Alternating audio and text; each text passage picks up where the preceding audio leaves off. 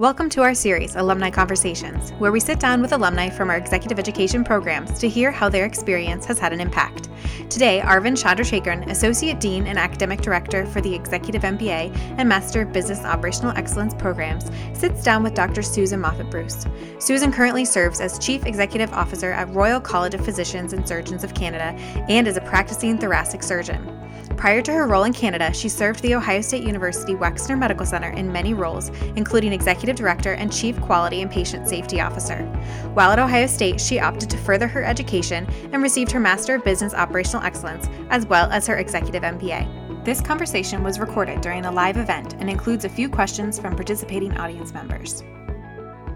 I am thrilled to actually introduce my friend and colleague, Dr. Susan Moffatt Bruce. Uh, and I'm going to have her talk more about her journey and some of the lessons. Uh, all I can say is like uh, there are so much valuable lessons that everyone can learn from her journey, and so uh, it's it's my pleasure to actually talk to Susan about some of the things that she has learned so far. So welcome, Susan.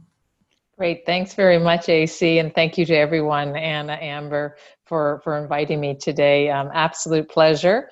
I am, um, obviously, this is a virtual world, and I'm uh, actually right now in Ottawa, Canada. Um, that is in the um, middle of Canada, hmm. uh, in Ontario, and uh, Ottawa is the capital of Canada, much like Washington, D.C. Um, it is it has not snowed here yet, um, okay. so it's it's already a good day, um, but, but, the temperatures are dipping quite a bit. So it, it will soon the snow will fly soon enough. Great. So Susan, for our uh, audience out here who may not know you uh, enough, can you give uh, uh them an, uh, an overview of like where you are, where you've been in the past and what what have you done so far in terms of not just practicing medicine but also changing the way things have uh, ha- been ha- happening at ohio state and beyond? Well thanks very much ac and and again just a pleasure to be here. Um, so um, i don't know where to start except to say oh io io I'm a Buckeye. Um, I'm a transplanted Buckeye because now I'm in Ottawa. But um, I have um, I've been really fortunate. Um, I'm a trained thoracic surgeon. I've been able to do some uh, graduate studies. I did a PhD in Cambridge. I did a fellowship at Stanford. Um, I was able to practice at OSU for um, 14 years. Um, and along the way, I was very fortunate to meet my husband and have two uh, children, two girls, uh, Emily and Sarah, who keep me really grounded. So I've had a great opportunity um, to just continuously engage and um, change my leadership trajectory. I think probably the most pivotal moment um, in my career was when I was offered the Chief Quality and Patient Safety Officer role, the inaugural role at the Wexner Medical Center. Um, and that really was a time when the leaders of the organization um, identified that there was a need to have um, dedicated resources to truly um, embracing and measuring outcomes relative to quality and patient safety. Um, and I was um, uh, to, to have been chosen as the inaugural uh, CQO really was one of the greatest highlights of my career. Um, so that was um, almost 10 years ago. Mm-hmm. Um, and I think from there, I've learned um, such a, a, huge amount.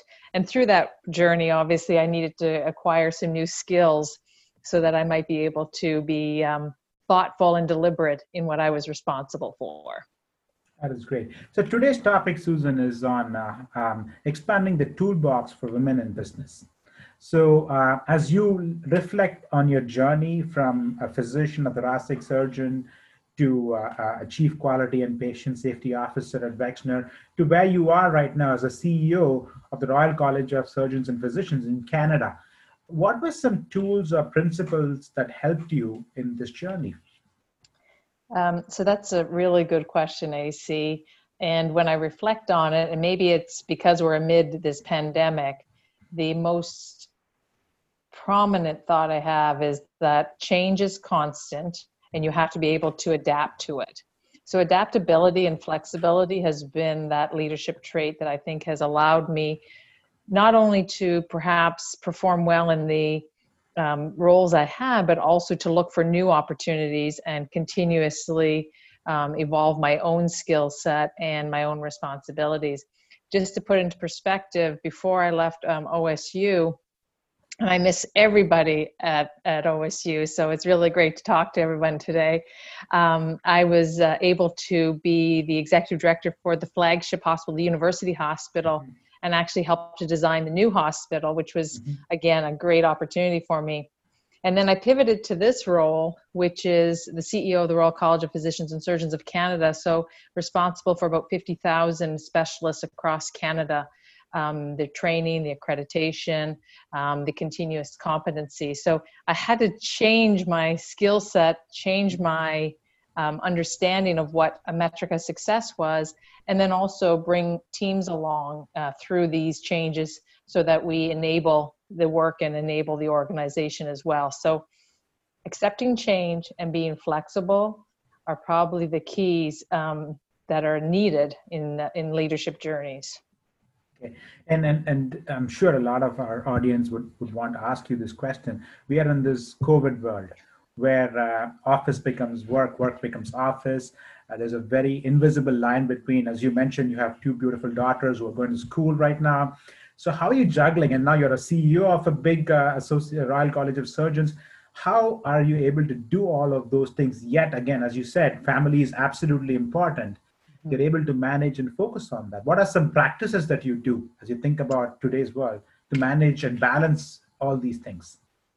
Really good question again and i think covid-19 has put changes in our world all of our worlds that will probably in some form stay. I will be perfectly honest i don't think i pivoted or changed very well initially when COVID and all the changes kind of um, came to fruition. Um, my first couple of days, I was balancing a laptop on my knees in a chair in the living room. And then after about a week, I thought, hmm, this is getting to be more permanent. So then my husband Nigel had to set up a table in the front room because my girls had already accepted the change. So they'd taken over all the other, uh, you know, the den and the bedrooms and such. So um, I had to get a, you know, a, some sort of office set up and then about three weeks in, I thought, wow, this is really, you know, the, the new normal. And so I had to set up my standing desk, which became, you know, a box of books and, uh, and close and doors that could be closed so that not everybody wanted to hear, you know, the girls didn't want to hear what I was working on. And likewise, I didn't want to hear what they were working on.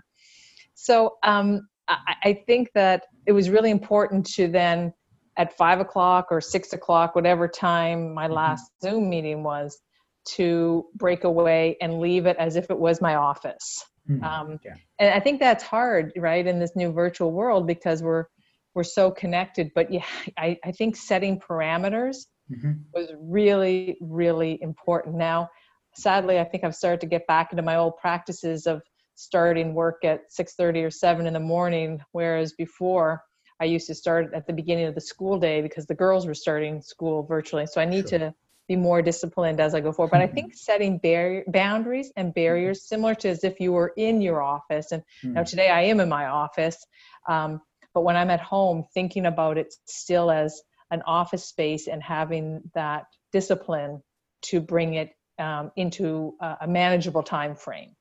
Okay, that's very helpful. Again, those those are very hard to do, by the way, right? Even I struggle. Uh, one lessons I have, one lesson I have is it's very hard you try to do this, but then there's that call you want to take and resolve it for the or Saturdays the or yes. maybe a call on Sunday night. You yeah, know, if you didn't do it, it before, you shouldn't start doing it now. Yeah, it's good good advice, Susan. So, as a leader, Susan, what were some barriers you faced? Again, as a woman and a leader, uh, in I mean, you've you've led, led thousands of uh, people all over, uh, like in not just in the U.S. but in Canada now. What are some barriers you face as a woman, particularly, and how do you overcome them? Um, so I always think of the barriers as opportunities in many instances to think about how to do things differently or better.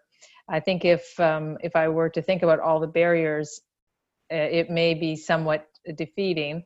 Um, I do think, though, one of the barriers I had personally was that maybe as a as a surgeon, as and a fairly impatient person, my timeline and others' um, timelines are a little bit different Mm. And I think that sometimes it can be perceived as a barrier if you're not aligned with expectations or timelines. Mm. Um, and that's something you really need to kind of in, figure out internally what what's acceptable to you to get the work done and then externally how can you influence so that timelines and expectations are more aligned um, I, can't say for instance you know for certain that i had true barriers mm-hmm. other than to say that every time that i wasn't quite content or wasn't quite um, aligned it became an opportunity and maybe a challenge uh, to do better personally mm-hmm. or influence the system within which I worked.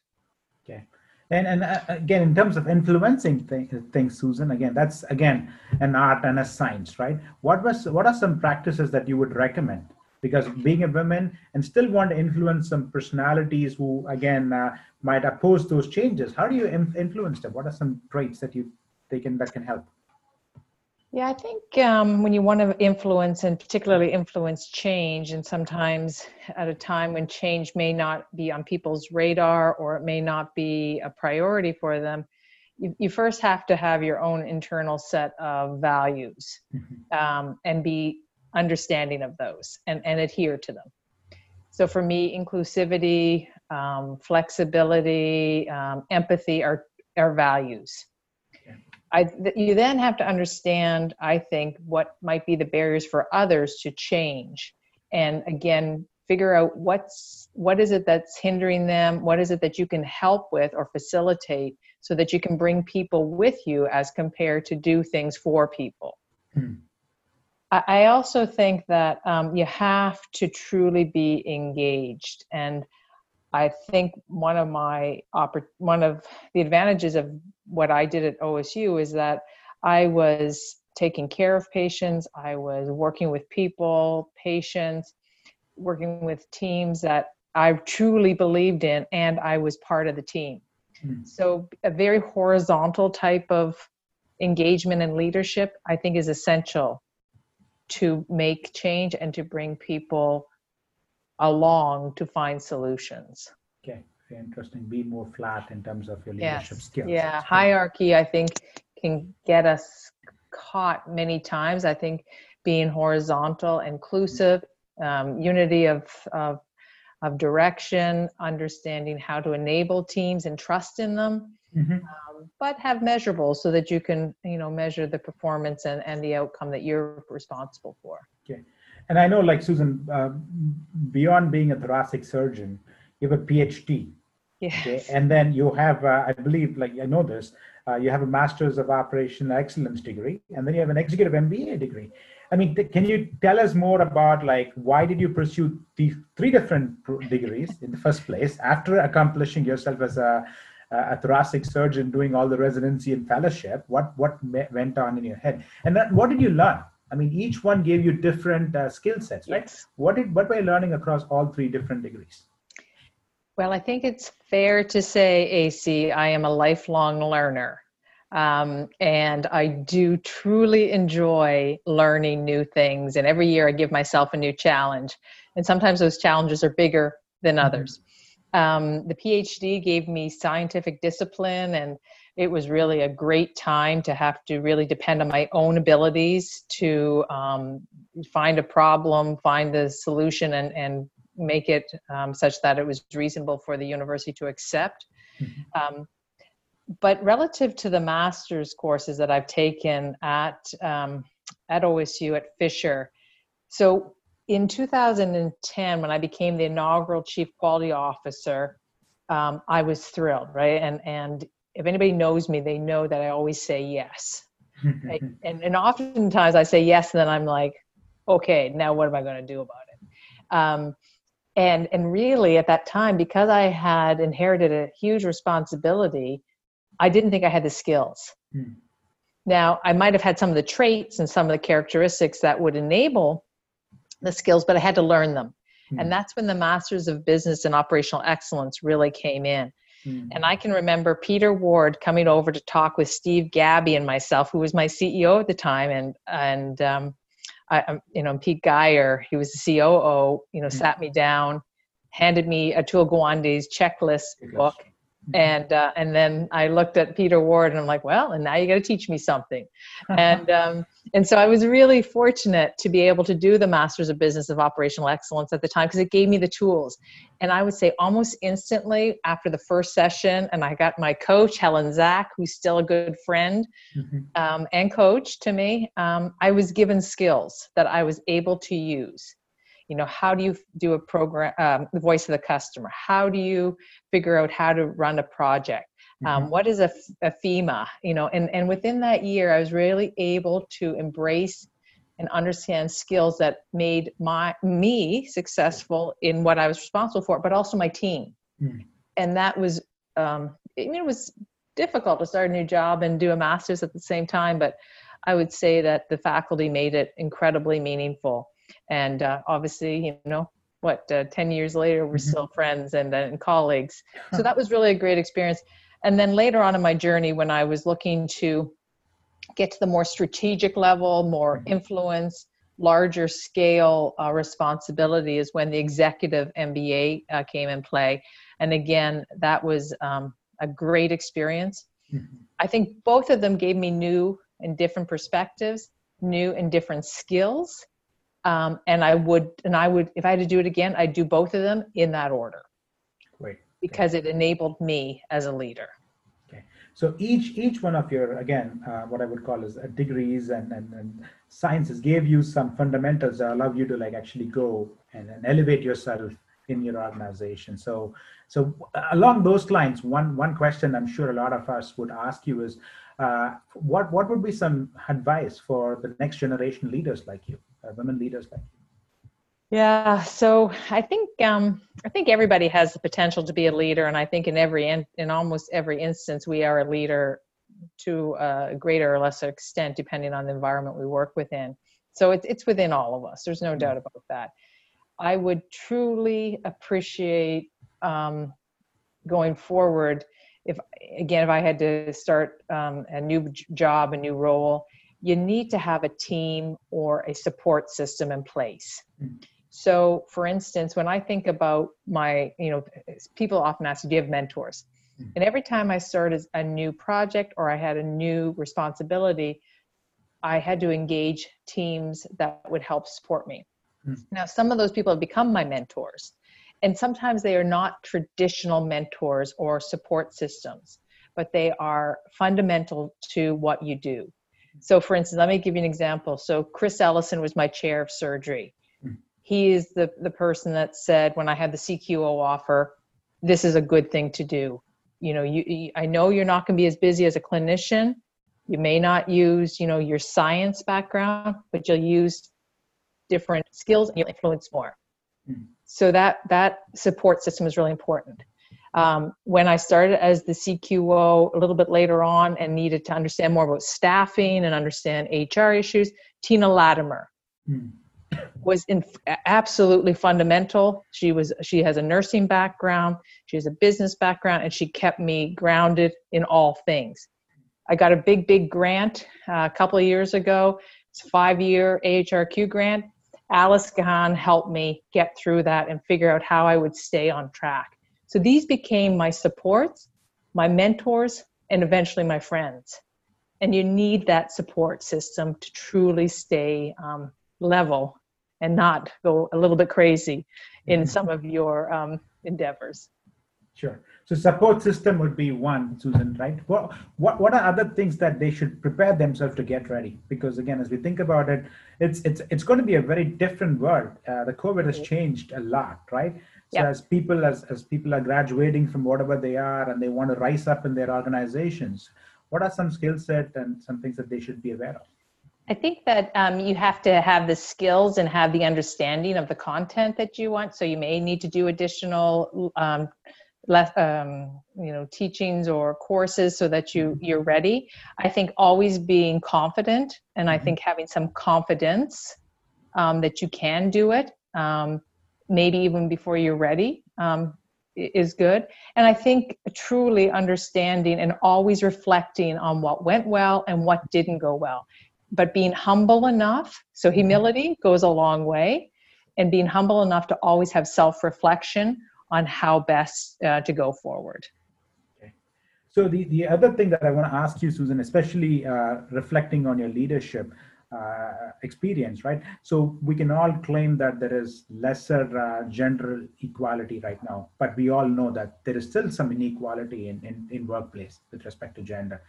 What can we do to actually like manage that, mitigate that? Because we know that uh, uh, it's not the same. And it's, it's presenting i mean as a as a, a male faculty i can only empathize what are the like uh, in terms of promotion and tenure. Yeah. i know how hard it is for female faculty to come up. It's not the same. I know that. So what are some things that we can do as leaders to actually like promote more gender uh, inclusiveness in, in workplace environment yeah, so I think that this is an important um, time in our um, in, in, in society right now because I think equity, diversity, and inclusion is so important and something that we need to do better as a society.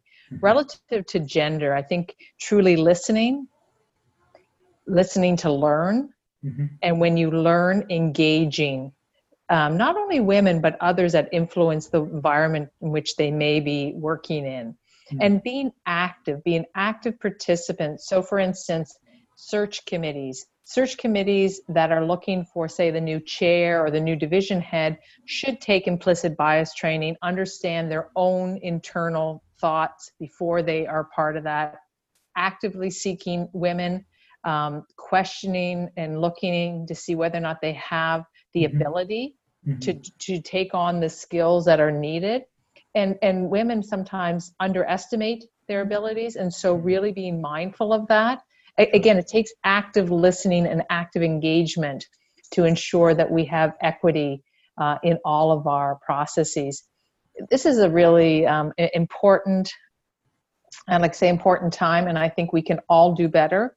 Not only in gender though ac i think it's a- across the board sure. however we are th- thinking of this we have to lean in on this and truly embrace this yeah, absolutely. I mean, I agree with you. It's not just gender and every everything, right? Everything. One of the things that we see is people just uh, bring in diversity for the sake of diversity.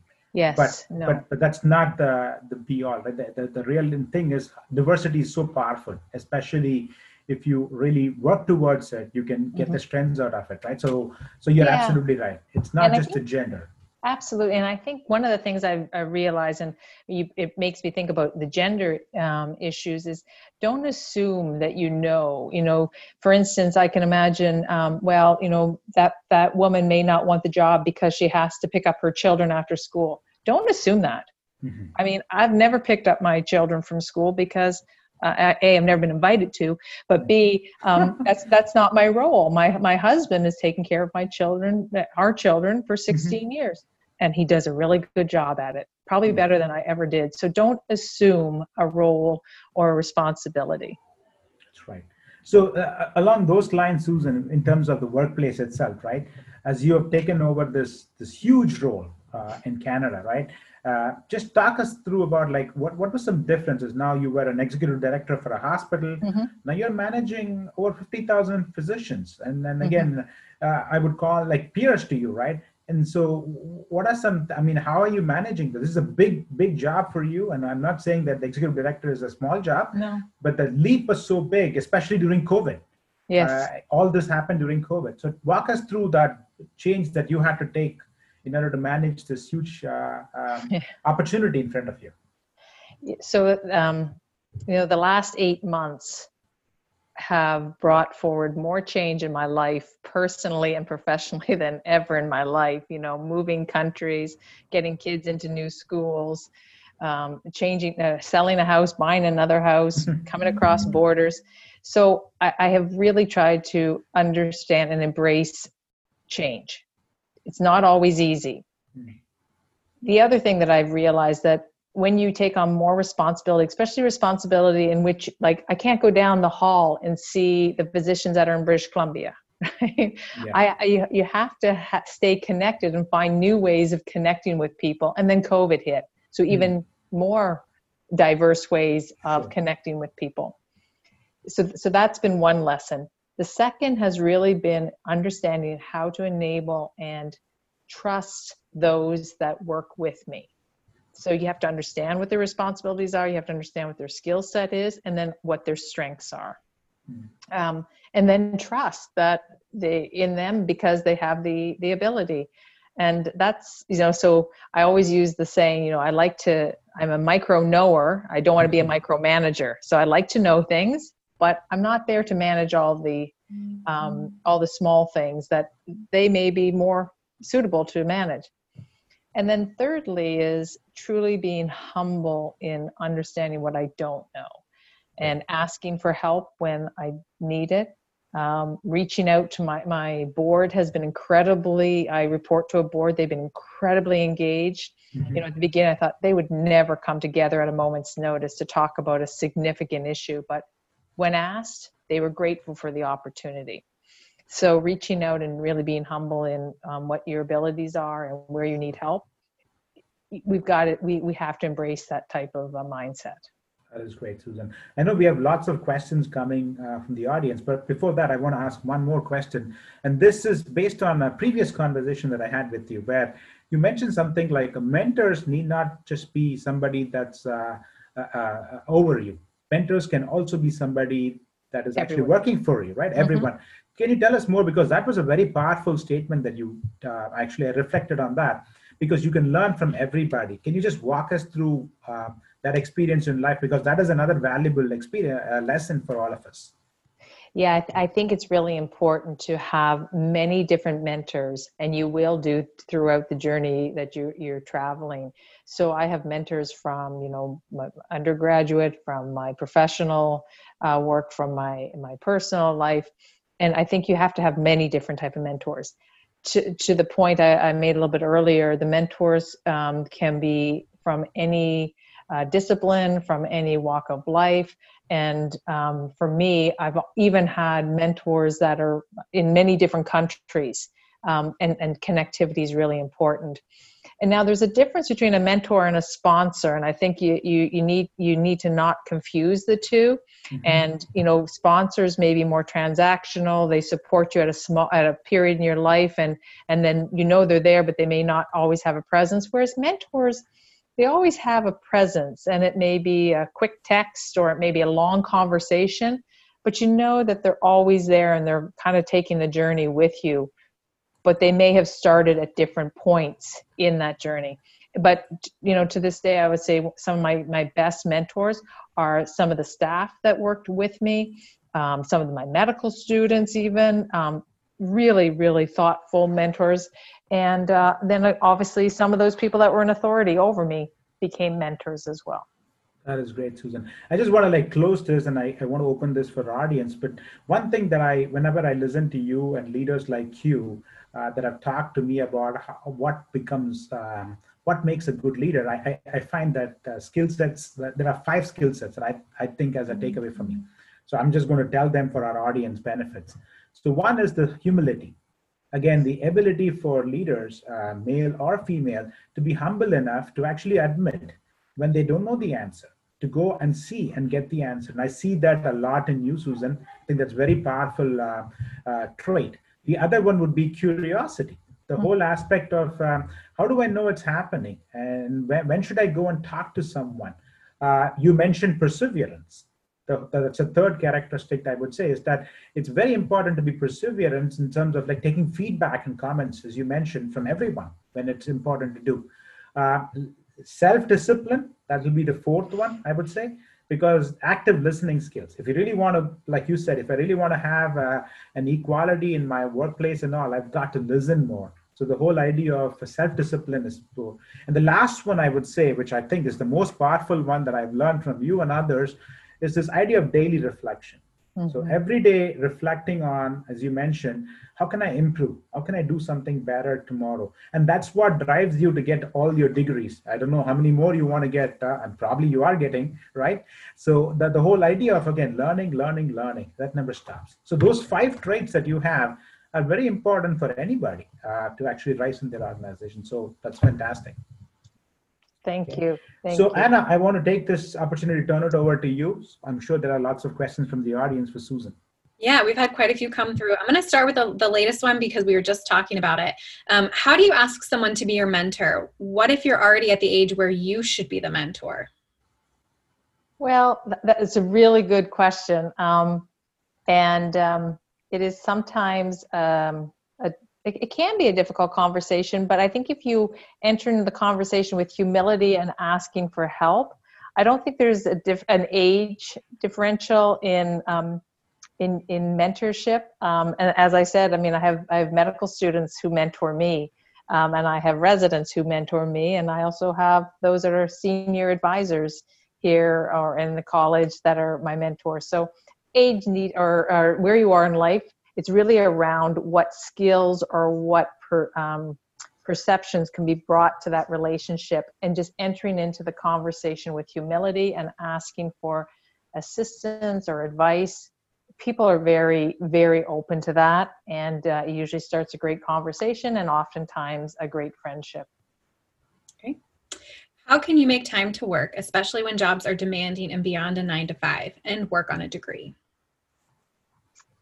have a lot of good friends. No it, uh, it's it's about mm-hmm. having a good team. I mean if you think when i think about it and first of all i don't think about it too much. I, I try to think of what's the end goal and how am i going to get there. But I have been fortunate that I've always had a great support system. And sometimes that's been my own family, sometimes that's been friends, sometimes it's work colleagues, and then setting limits that you're comfortable with. Now, um, some would say that I never stop at 5 p.m. Probably true. However, I'm comfortable stopping at 9 p.m. because I feel fulfilled in that that's my limit. That's what I'm comfortable with, and my family is comfortable with. Um, but yeah, I think it's uh, and there's no this work life balance. I don't think that exists. I think it's work life integration, and how do you integrate it so that you and your family are, can truly work um, work you know be happy in that? It's not easy. There's there's no perfect equation and sometimes the math absolutely does not work. Don't tell jay dial that because that would be a problem. But um, mm-hmm. i do think that um, you, you, have to work at it and, and find balance with the support systems the next question is um, on the same kind of path as that one. I know Nigel has come up a few times in this conversation, and his support was brought up by many people at your Wexner Medical Center send off. What advice would uh, would you have for all of us about enlisting our partners or family in our success? How do you approach frank conversations about uh, what you need at home in order to push forward in your career? And how do you ensure long term that you and your partner get to balance your professional aspirations? Wow, that was a um, that's a really good question. So Nigel's my husband. Um, he has been so for 21 years. Um, actually, uh, when I was at, doing my PhD in Cambridge, we were married in Cambridge. My mom said I went for a PhD and I ended up with PhD and a husband, so that was uh, mm-hmm. tricky. Um, but you know, we had to make a decision almost 16 years ago that Nigel would give up his career and take care of the kids full time, and I would continue on with my career that was a personal decision that we made. Um, and at the time, I can it wasn't um, as acceptable then as it may be now. Um, and there was a couple of things that he would. So he's like, absolutely, and he does a great job taking care of the girls. But there were two things that he couldn't do. One was he wouldn't drive a minivan, and second was he wouldn't use one of those snuggies. So as long as as we didn't, I didn't impose that, then he was happy taking care of the, the girls. And and as I say to this day, he, he, he does a great job. But it has, you have to have active conversations. You have to truly be willing to understand that this is a personal choice and that not everybody will agree with it or understand it. Um, it, it um, but it does take active conversation and i would say that through the years i've probably not been as good um, keeping nigel up to date with my own plans um, and i could have done much much better over the years However, we had a common goal, and that is to keep our girls well and to be, you know, a happy family. Um, but it takes work. Okay. What are some small, quick, or easy ways we can advance our skill set without committing to a master's program? Books we can read, websites we can visit, places to find mentors, etc. Yeah, so I think um, relative to the mentors, I think just look around you, people that you've gone to to get a little bit of advice, or people that you've really kind of thought, wow, the way they answered that question was really good. Um, so you don't need to look far for mentors. I think relative to additional skills, there's so many online um, opportunities now. Um, I think there's lots of webinars, uh, LinkedIn Learning. There's lots of, um, and and they needn't be long. I find them more like yesterday. I, I listened to a, um, a webinar that was 30 minutes. Well, in 30 minutes, I had such a deeper understanding in um, a topic that I was interested in, and it, but I had to be, you know, kind of focused for that 30 minutes so i do think now with the with everything being so virtual there's so many online offerings that you just have to kind of have a discipline to put them in your calendar and then engage in them but no you're right we don't have to do a formal degree in every instance to gain new skills but you have to be disciplined to put it in your calendar do it and focus on it during that time in other leadership seminars, speakers have emphasized that women leaders need to have executive presence. How would you define executive presence and what are some ways you would recommend women women develop it? That's a very, very good question. Um, you know, I think it's that's there's an internal and there's an external presence. I mean, I think internally you have to be prepared for the meeting. I think you have to be prepared for being in the room um, mentally, and then I think externally um, I think it's more about you know being you know being at the table. So don't take the back road. Um, being you know mindful and respectful of others' conversation, but say you know when we have a moment, I have a, an opinion or I have something I want to say. I think be listening, but also then answering when it's appropriate. Um, so I think it's it's it's a learned skill, but I think it takes internal preparedness and an external confidence um, to have that presence. All right, this one's a little long. Your career trajectory has been inspirational. Thank you for your insights. In medicine in particular, it can be incredibly difficult as a woman to move into leadership roles. This can be irrespective of individual abilities and or achievements. It would seem as though sponsors are very important. Can you tell us about a situation related to your role in medicine or healthcare leadership where you didn't have a sponsor but were still able to successfully advance? What are your strategies to overcome the micro and macro aggressions that can occur in medicine and how to navigate when there might not be a sponsor you can identify? Very good question. Um, in depth, I'm trying to make sure that I, I get to all of it. Um, so let's just go. I just want to go back to the micro and macro aggressions because that's a term that I think has become more and more important. Um, and maybe we need to not shy away from. Um, and I don't think myself I understood. I understood the macroaggressions and and I've managed those. It, uh, although not many in my life, the microaggressions are the ones that you sometimes you either try to dismiss or uh, ignore. And I think that facing those head on with uh, curiosity, with professionalism, and with some humility can usually take that down. Um, and and you're responsive to it and you feel better for it afterwards. So i think not shying away from microaggressions is really important and something that we may not always have done as uh, new leaders or as women in leadership positions. So i would challenge us all to do that. Look for them first of all identify them and then address them. It's not always easy but you will you will benefit and you will feel better having done it. Um, relative to sponsorship that's a very active process and sometimes you just have to blatantly ask for the help.